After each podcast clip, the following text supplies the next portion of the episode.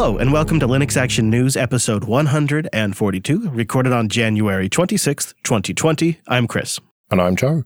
Hello, Joe. Good to be connected with you, although not so good to start out with a story that gets me all fired up. Yeah, we have to start with bad news again. And this is that Rocket League will no longer be supported on Mac and Linux after March. That really upsets me because A, we play Rocket League in my household. B, I have been to some awesome Rocket League tournaments at Linux Fest Northwest, all on Linux, and it was a very memorable experience for me and the boy. And three or C, whatever I'm on, I'm so frustrated now. It was one of the example launch platforms for SteamOS. And so it's I mean, it really stings, Joe. It just stings so hard because A, I've bought this thing three times over for Linux, and Z, it has started a whole round of trolling by developers who are using this as an opportunity to shame Linux. Well, that's one way to look at it. And yes, there has been some trolling, which uh, I'm choosing to ignore. But the reality of this situation is that Psyonix and Epic want to make changes. They want to upgrade the DirectX version and it is not economically viable for them to make the equivalent changes on the Linux version and the Mac version because combined, they say that Linux and Mac users form under 0.3% of the user base. So, what's Linux then? Let's say 0.15, let's be charitable on that. It would be fiscally irresponsible of them to spend resources supporting Linux. They they just can't do that. Yeah, okay, that is the hard number, and there's no avoiding. Yeah, when you combine both of Mac and Linux together, it's still only 0.3%. And considering it was one of the early games to support the platform, and it's a fairly well known game, and it's often featured in esports, you'd think it'd be one of the more popular ones. Well, yeah, the thing is that it is very popular in our community, in the desktop Linux community. But I think that sometimes we delude ourselves about how popular desktop Linux really is in the grand scheme of things. And gaming on Linux is a tiny niche of basically a tiny niche of computing. And although, you know, a few hundred people that we know of might be into it, maybe even less than that, and they're very vocal about it, the reality is that gaming on Linux is not really as, as big a thing as a lot of people like to pretend. I can't argue with your core point there, but I think there are benefits to porting to Linux. It's a great way to find performance issues that can actually improve your primary platform's edition as well. But if you base it around the correct technologies, like Vulkan, for example, instead of DirectX, then future platforms like potential gaming Chromebooks or Android or even iOS and macOS with Molten VK so you open yourself up automatically to just options if you adopt the right standards. Although that does not necessarily apply in the case of Rocket League. They've started development many years ago. They're committed to the DirectX platform. And then there's the the other elephant in the room here. And they even pointed out in an update that we'll have linked in the show notes. The reality is Proton is a thing. And they expect that it will continue to play under Proton. They say it won't be officially supported but their argument backs up what you're saying, Joe. It just doesn't make financial sense if natively 0.3% of customers are playing on Linux or Mac, and that 0.3 could use Proton, or at least a good portion of them. Uh, how, how can you argue that?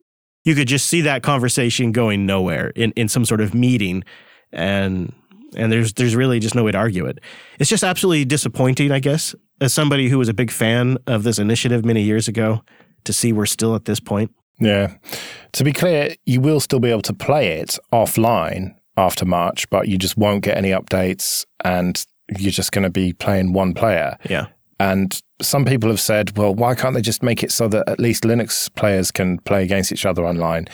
And that's just a naive question. That takes resources to allow to happen, and there's still going to need to be some sort of security updates and and you know potential bug fixes, which is all costing them money, which they just can't really justify. But they are going to refund people at least, and they're breaking the the Steam rule. Normally, if you've had a game more than two weeks, or if you've played it more than two hours, you can't get a refund. But Uh, that actually didn't work at first, but they said they're sorting it out and you can open a support ticket. So at least you can get your money back if you've bought it. And this is a good reminder that it is a complicated path for developers to make a great game for Linux. And if they haven't chosen the correct path, which hasn't always even been available, they may end up here. If they want to move the game forward, if it's a popular game and they want to move it to a new stack of the technology they base their graphics on, a new set of APIs, there could be other games out there like this. I don't know if it's directly an indictment of the Linux platform because I go back to my original point. If they had created this game in 2019 or 2018 and used Vulkan instead of DirectX 9, they may never be in this position. There may be some influence from upstairs at Epic, but from their explanation, it simply just comes down to updating from DirectX 9 to 11. Yeah, it seems like a reasonable technical explanation to me rather than Epic buying them and then shutting out the Linux players. It's clear that if Linux had a larger player base, this wouldn't be such an easy argument to decide. They'd have to they'd have to like if it was imagine just for a moment, just crazy here, but imagine if it was 10%. Then maybe they'd be a little less inclined to just cut it off. But there's nothing we can do other than just get more people using Linux and then convincing them to pay good hard earned money for games that are not free software. Yeah, or convince devs to use open standards like Vulkan to make the games in the first place. And maybe Stadia will help that. Who knows? In the meantime, good old reliable wine that just continues to chug on decade after decade has released version 5 now, which is remarkable because I remember discussing when version 1.0 came out. But there's some major improvements in this new version of Wine. Yeah, a lot of that work on Proton from Codeweavers is landing in 5.0. Yeah, this has been a it's been a year in the works, so a lot of stuff that has just sort of been accumulating hits here as the official release. Also, dramatically improved multi-monitor support, Vulkan 1.1 support, but maybe something that's more significant, I don't know yet, is they've changed the way they build modules. In the past, they built them in the ELF format, the executable linkable format, which is the generic file format for executables in Linux systems. Instead of building it as an ELF, the modules have been built as the Windows PE format, which is the Windows file format for executables. And the reason why that matters is games and piracy checkers are looking for those differences. And by Wine shifting over to the Windows PE format, it's one less thing to trigger these gotcha systems or any kind of detection system to realize it's not on Windows. That's a major leap. I have yet to test if it really makes a difference. I'm definitely looking for feedback, linuxactionnews.com slash contact. But all of the other features combined with this new executable format makes Wine 5.0 really impressive. I really hope that means that gamers can get around this anti-cheat stuff because that is one of the biggest concerns that I heard regarding that the Rocket League news is that they'll inevitably add some of that and then it'll break it in Proton and then you'll be stuck only using Windows to play it. Yeah, that's that's exactly what I'd love to hear feedback on. But Joe, what if you ever wanted to, I don't know, run a desktop application on an Android device? Maybe you don't have access to a desktop. You only got Android. Or maybe you're running Android on your desktop for some reason. yeah, maybe you're running Android x86. This is something that I'd not really thought about much before, but I read an article on XDA developers that pointed out that Wine is available for Android as well. Now, because Wine is not an emulator, as we know, it means you can't use x86 applications on an ARM CPU, but increasingly we're seeing more of the Windows ARM stuff. So it, it seems interesting. I'm going to have to try this out, I think. That's pretty slick, Joe, but um, I'm more about running my Android apps in the cloud, and Canonical might just have something for me. Yeah, Anbox Cloud that they've announced this week with quite a lot of fanfare and unfortunately not a lot of detail. Oh, I, I get it. I mean, what detail do you need? It's Android apps in the cloud. Actually, think about it. I, I, can see a couple of use cases for it. It creates an on demand experience for gamers. So you could have phones that are lower specs, say free phones for certain carriers that are still fully capable of running games. You could even sell that as part of a monthly subscription. Uh, this is a big way for carriers to say, hey, look at the capability of our 5G network. But outside of gaming, I mean, think about all kinds of ways to test multiple different types of virtual Android devices in the cloud. You could have different, maybe even thousands of hardware configurations, and you spin it all up at once and test your application and laugh in the face of fragmentation. Yeah, I can definitely see a lot of use cases for it. But what I couldn't seem to find was to what extent this is open source and how easy it is to run on premises. I know they've partnered with Packet to make it possible to run it on premises, but to what extent are you going to have to rely on them? It's just all a bit unclear, really. There's a lot of kind of hype and business speak, but there's not a lot of detail about the technical aspects of exactly how it's going to work. It's kind of, if you have to ask that, then you can't afford it. I don't know. You, you basically have to pay them, it seems, Canonical, to get this going.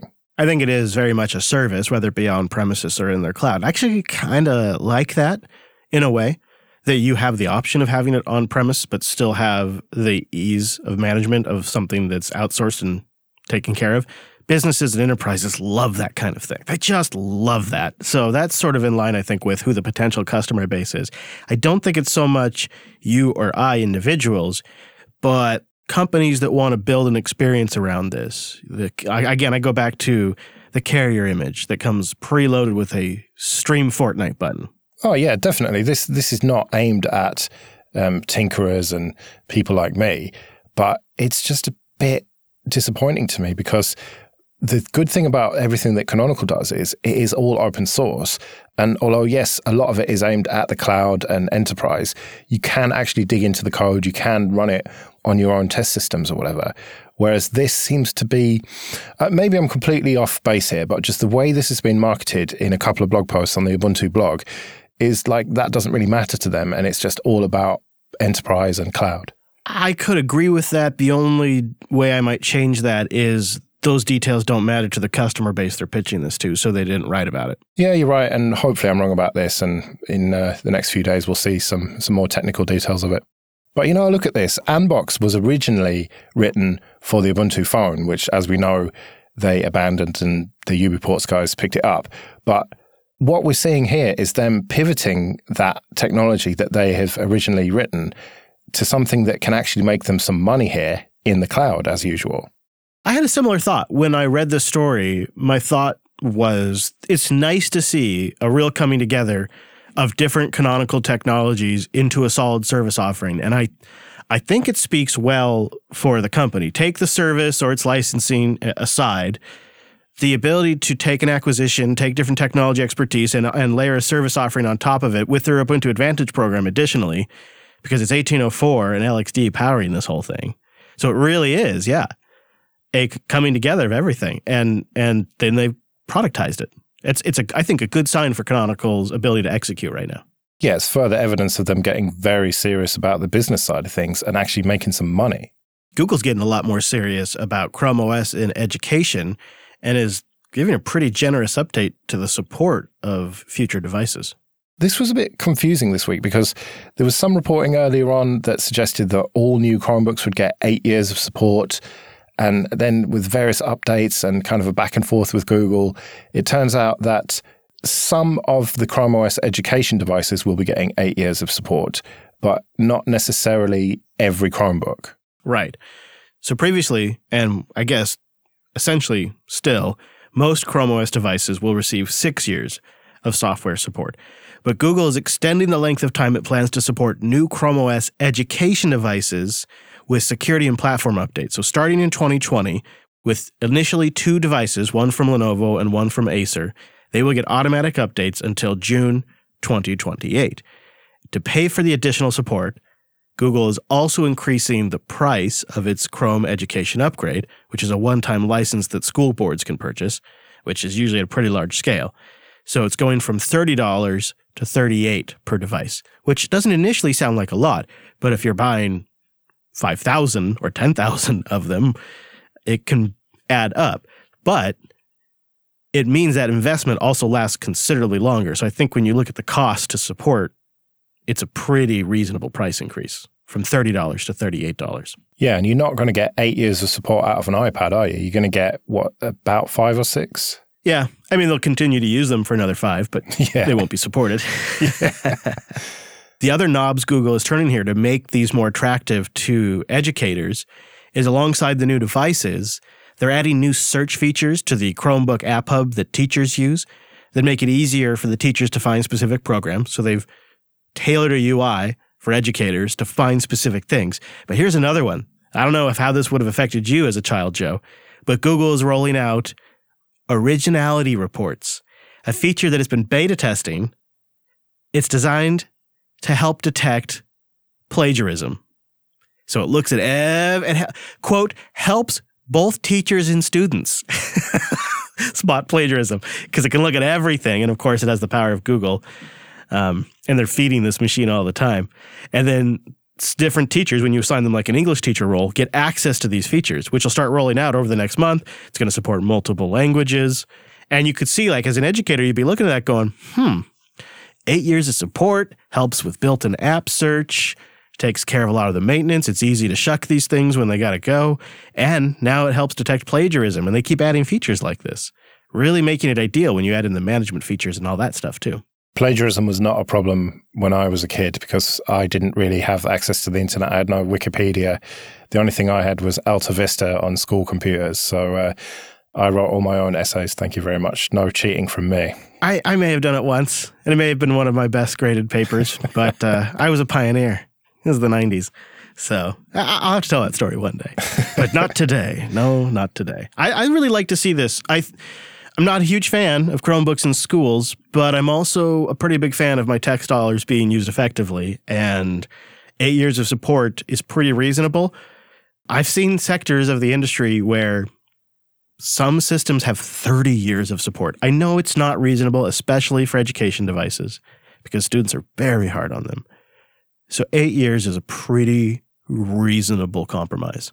Do you really think that any of these devices will last eight years in the hands of kids? It seems very unlikely to me. Possibly not. I could also see different uh, sellers that come up with agreements with the different districts to do replacements and swaps. And the thing is, too, when you buy 5,000 of these, you end up with a few hundred in the IT department that you can use for Frankenstein parts. And you can keep machines running for a really long time that way. Yeah, true. And it's more about having a reference device that if you're going to replace them, and then it's not something completely different. So it is a very clever strategy by Google to basically take on Apple in education and Microsoft to some extent. But it also rubs me a little bit the wrong way. I suppose I'd rather have them use Chromebooks than iPads. At least it's a bit more like a proper computer and you can get a terminal and stuff on there if you want to. I mean, there's reality and then there's what I'd like. In Chris's world, Endless would have some sort of massive education deal and just be a total dominator in the education space. And these students would be using Linux technologies with endless hardware and an endless desktop, which I think would be great for schools. And that would be the education workstation of children of the future. But we don't live in that fantasy world. We live in a world where you need a large corporation to make deals with large districts and shuck and jive on prices with uh, hardware manufacturers in between. They get squeezed on both ends. And yeah, that's the world we live in. And Chrome OS is, well, I guess it's not Windows. I don't know. Actually, sometimes I wonder because at least Windows would be a, a, local company. Microsoft's in my backyard, so yeah, I don't know, Joe. I don't know, but I do know that I I have little faith that the free software's upcycle Windows 7 initiative is going to be successful. Yeah, so the Free Software Foundation posted this article, Upcycle Windows 7. I'm talking about how Windows 7 has reached its end of life now. And the best thing that Microsoft could do is make it free software. You could make the environmental argument because it would keep machines out of the landfill um, and Microsoft's big on that these days. They write on the uh, Free Software Foundation post, we call on them to release it as free software and give it to the community to study and improve, as there is already a precedent for releasing some core Windows utilities free software. Microsoft has nothing to lose by liberating a version of their operating system that they themselves have say it's reached an end. And you know, that's kind of, I mean, it's doesn't take into account like intellectual property agreements and the fact that there's tons of components of Windows that have been licensed from third party creators and they don't want that open sourced. I suppose they could rip all that out. But where they kind of go a little bit off the rails with me, Joe, is when they get kind of demandy. Quote, we demand that Windows 7 be released as free software. Its life doesn't have to end. Give it to the community to study, modify, and share. And then to like try to make it as if you don't do this, then you don't love Linux, they write, we want more proof that you really respect users and users' freedom and aren't just using those concepts as marketing when convenient. Which, like, as if these two are related at all. My question to you is this a PR stunt Or do they actually think this could work and are sort of unaware of all of the legal entanglements that would exist with something like that? That is a very difficult question to answer. And I actually had a conversation with my wife about this, and she said that, yes, that's exactly what it is. They, they're not really expecting Microsoft to do this. This is just an attempt to create some debate and maybe move the Overton window slightly. And it's not them just being completely deluded. But I don't know. I had really hoped that when Stallman left the FSF, they would get real and sort of become a bit more, well, in touch with reality. And this kind of thing suggests that maybe they're not either that or they're just doing epic trolling. Because apart from the stuff that you've mentioned, there's of course the issue that a lot of Windows 10 is based on Windows 7. And not only that, to throw code over the wall is not straightforward. You have to spend resources cleaning it up, and there's some probably some quite embarrassing stuff in that source code. So it it just could never happen. And they say that the precedent, and they link to the open sourcing of Calculator. Now, even open sourcing that calculator was probably quite a big effort to clean the code up compared to an operating system. I, I just really hope this is them trolling for publicity. I'll give you my most skeptical take on it.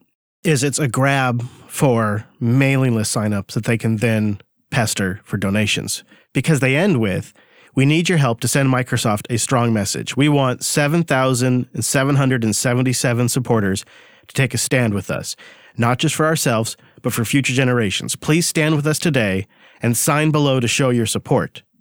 Now, you're not signing up for a mailing list about this in the future. It's not like a uh, change.org petition. You are signing up for their primary mailing list. It's what it says right here. This is the Free Software Foundation's primary mailing list. Subscribers receive a monthly newsletter called the Free Software Supporter, which includes news about the FSF, activities over that month, as well as other news and requests for donations. It's a grab for a mailing list sign up. And it sounds like I'm being r- really skeptical, but the reality is for an organization like the Free Software Foundation, that mailing list is their lifeblood. It is extremely valuable. And they've gotten 4,111 new subscribers thanks to this already. And maybe that's a good thing. Maybe we need more people hearing the good news about the foundation and free software. And maybe it just takes a slightly disingenuous campaign to get them the good word. I don't know how I feel about that, but I guess you could justify it that way. That sounds a little disingenuous to me, though. Well, to be fair to them, you don't have to sign up to the mailing list to sign this petition. There's a checkbox which says sign me up, which you can just leave unchecked. So, of those 4,000 odd people who have signed, who knows how many did check the box. It is it's kind of your instinct to check the box. Well, because the way it's arranged, it's like you're you're not done unless you check that box. That's what it kind of looks like, but you can sign up without it. Yeah, and you're right. And perhaps a lot of people do. And maybe it has nothing to do with the mailing list at all. And they just happen to put that in there because what a great opportunity. But when I look at all and I look at the likelihood that this is going to succeed, and if I want to believe that the people running the foundation are intelligent, and I do want to believe that, then I have to believe that they know this would never happen because of, like you said, current products are still based on this source code and legal entanglements, not to mention the support costs. And Microsoft, because of their stature in the industry, would need to do it properly. So it would need to be staffed. And it's just never going to happen, right? And then you combine that with this sort of jab at the end that's designed to really rile people up. And then this mailing list sign up, which is right here, right where you sign, where you're signing the petition. That's the checkbox. And then you hit submit. Um, I, I don't know, man. Uh, could be, could be totally wrong on this one, but I just don't like the feel of it. And I, like you, was indeed hoping for a change in tone. And this is a little silly, but I guess it raises awareness. well, we're talking about it. It's interesting, though, that they've edited the original post because when I first read it, there was language in there talking about how Microsoft had poisoned education. And it seemed like if you really want them to do this, then that's not the way to go about it. And maybe after people pointed that out, they cleaned it up. I don't know. But um, Yeah, I, I have to believe you. I, I, want to believe that this is just a, a, way to draw attention to the FSF and try and get people to sign up. So ultimately, they can get some donations and keep going. You would kind of expect any other organization of this nature to try to take advantage of industry news to raise awareness to what they do. I mean, that might just be considered part of the business. I'll tell you what, though, if it ever happens, I'll be the first to go on air and talk about it. you know what I mean? Like, could you imagine? And also, would it be good for Linux if Windows 7 was open sourced and you could run Windows 7 and get, get it continued to be patched and fixed and improved? Would that be good for free software? I guess. Well, yeah, because it in of itself would be free software. For a single free software project, yes, it would be a software project that is free, but the other free software out there may suffer. I mean, I don't I don't know if I actually want Windows 7 available to the community. I, let's a lot of nice things have happened on the Linux desktop since Windows 7 and I wouldn't want to lose that. Well, imagine how good this would be for the wine project. Yeah, imagine how good it would be for all kinds of different individuals. I mean, for sure. Now, I guess for overall for uh, for humanity, Joe. It would be good. And I'd give it a go. I mean, I love React OS. I think that's a lot of fun. So I'd probably give it a try. Yeah, imagine React OS, but actually works. Well, you know, if it happens, we'll talk about it right here. And uh, we have an episode every single week telling you what's gone down in the world of Linux and open source. And you can get new episodes by going to linuxactionnews.com slash subscribe for all the different ways to get our feed. And you can go to linuxactionnews.com slash contact for ways to get in touch with us. And if you're looking for a smile, I recommend user error, error.show. Go listen to episode 83. You can jump right in. One of my favorite episodes in a long time. And I love the conversation around improving Linux conferences. So check that out, error.show slash 83. We'll be back next Monday with our weekly take on the latest Linux and open source news. I'm at Chris LAS. I'm at Joe Ressington. Thanks for joining us, and we'll see you next week. See you later.